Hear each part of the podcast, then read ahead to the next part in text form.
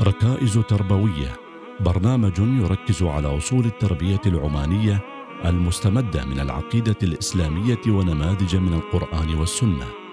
مع المرشدة الدينية إيمان المسكرية من دائرة التعليم والإرشاد النسوي بوزارة الأوقاف والشؤون الدينية. بسم الله الرحمن الرحيم. الحمد لله رب العالمين والصلاة والسلام على سيدنا محمد وعلى آله وصحبه وسلم. السلام عليكم ورحمة الله وبركاته. أعزائي المستمعين أهلا وسهلا بكم معنا في برنامجكم ركائز تربوية أصول وقواعد نحو جيل قرآني متميز. حلقة اليوم بعنوان الأمثال القرآنية. ننتقل الآن من القصص إلى الأمثال القرآنية والمجالات التربوية المستنبطة منها. أعزائي المستمعين الأمثال تعبر عن التشبيهات المركبة في القرآن الكريم ونمر بها كثيرا في القرآن عندما يقول الله تعالى ضرب الله مثلا. من المهم أعزائي المستمعين أن نعرف أن معظم الأمثال الغرض من ضربها عملية تربوية ومصداق ذلك قوله تعالى وتلك الأمثال نضربها للناس لعلهم يتفكرون. أي يتفكرون ويتدبرون ويعقلون حتى يصلوا إلى التغيير. والغاية من المثل تشبيه شيء بشيء حتى يتضح المعنى في ذهن المتلقي. فمثلا عندما يقول الله تعالى مثل الجنة التي وعد المتقون. قلنا المثل تشبيه فلا بد أن ما يأتي بعدها لا بد أنه ليس حقيقيا وإنما مجرد تمثيل وتشبيه لتقريب الحقيقة إلى الأذهان. وإلا فإننا لا نستطيع مثلا إدراك كنة الأنهار التي في الجنة ولا الخمر ولا اللبن لأن فيها ما لا عين رأت ولا أذن سمعت ولا خطر على قلب بشر. أعزائي المستمعين المثل في القرآن الكريم له معان كثيرة منها العبرة. قال تعالى فجعلناها سلفا ومثلا للآخرين أي جعلناها عبرة لمن يأتي بعدهم. والمثل بمعنى المثال أي النموذج والقدوة والبالغ في الصفة أعلاها ولله المثل الأعلى. فالمثل هنا ليس معناه التشبيه وإنما معناها المثل الأعلى وبلوغ قمة الصفة. والمثل أيضا يأتي بمعنى القصة كما قال تعالى واضرب لهم مثل رجلين فكلمة مثلا هنا تبعتها قصة كاملة طويلة. أما المثل أعزائي المستمعين الذي سنتناوله هنا فهو بمعنى التشبيه المركب والغرض منه توضيح المشبه به وسنتناوله هنا كوسيلة تربوية هامة.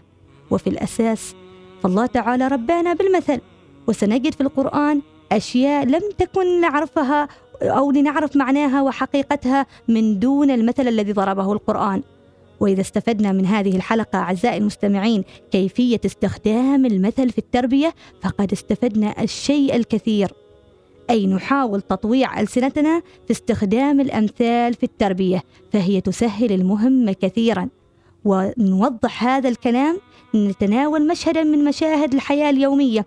مثلا ابنك أو بنتك تسألك عن معنى شيء ما جديد عليه أو جديد عليها. للإجابة على تساؤل أولادنا نستغرق في الشرح والتنظير. بينما إذا استخدمنا الأمثال يسهل الأمر كثيرا. مثلا أعزائي المستمعين على سبيل المثال يسألك ابنك أو ابنتك عن فرض الحجاب. لماذا فرض الحجاب؟ فتجيب عليهم بالمثل. يعني ما يحتاج أنك تشرح نظريا بالتفصيل بنظريات فلسفية وغيرها. لا فقط اذكر لهم مثلا قد تكون أصلا هذه النظريات ليست عندك. فتقول أرأيت؟ أرأيت يا ابنتي إن إذا كان عندنا قطعتين من الحلوى إحداهما مغطاة والأخرى معراه على أي منهما يأتي الذباب؟ هل جربتم أعزائي المستمعين أو جربتن أخواتي الأمهات ضرب الأمثال بهذه الطريقة لشرح المعاني لأولادكم أو لأولادكن؟ إذا أعزائي المستمعين الآن مع المثل الأول الكلمة الطيبة والكلمة الخبيثة تعالوا نقرأ الآيات أولا كما تعودنا ملتزمين بشروط التدبر ثم نتناول شرح المثل والدلالة التربوية. ألم تر كيف ضرب الله مثلا كلمة طيبة كشجرة طيبة كشجرة طيبة أصلها ثابت وفرعها في السماء. تؤتي أكلها كل حين بإذن ربها ويضرب الله الأمثال للناس لعلهم يتذكرون. ومثل كلمة خبيثة كشجرة خبيثة اجتثت من فوق الأرض أجتثت من فوق الأرض ما لها من قرار. أولا أسلوب المثل المقارنة بين شيئين متقابلين وفيما يلي سأشرح مفصلا للصورتين المتقابلتين. أعزائي المستمعين تخيلوا الآن معي أننا نرسم جدولا من خانتين أو من عمودين. في العمود الأول الصورة الأولى. وفي العمود الثاني الصورة المقابلة. وفي أعلى العمود نكتب كلمة طيبة. ما المقابل لها في العمود الثاني؟ الشجرة الطيبة. إذا فالله تعالى شبه الكلمة الطيبة بالشجرة الطيبة. هذا ليس كل شيء طبعا فهذا فقط جزء من الصورة. فكما قلنا التشبيه مركب. فهي إذا نكتب باقي أجزاء الصورة والمقابل لها. نكتب في العمود الثاني أصلها ثابت أي أصل الشجرة ثابت. لكن ما المقابل لها في العمود الأول؟ ونكتب أيضا تحتها وفرعها في السماء أي فرع هذه الشجرة في السماء. لكن ما المقابل لها في العمود الأول؟ ونكتب تحتها تؤتي أكلها أي تؤتي الشجرة ثمارها. ولكن ما المقابل لها في العمود الأول؟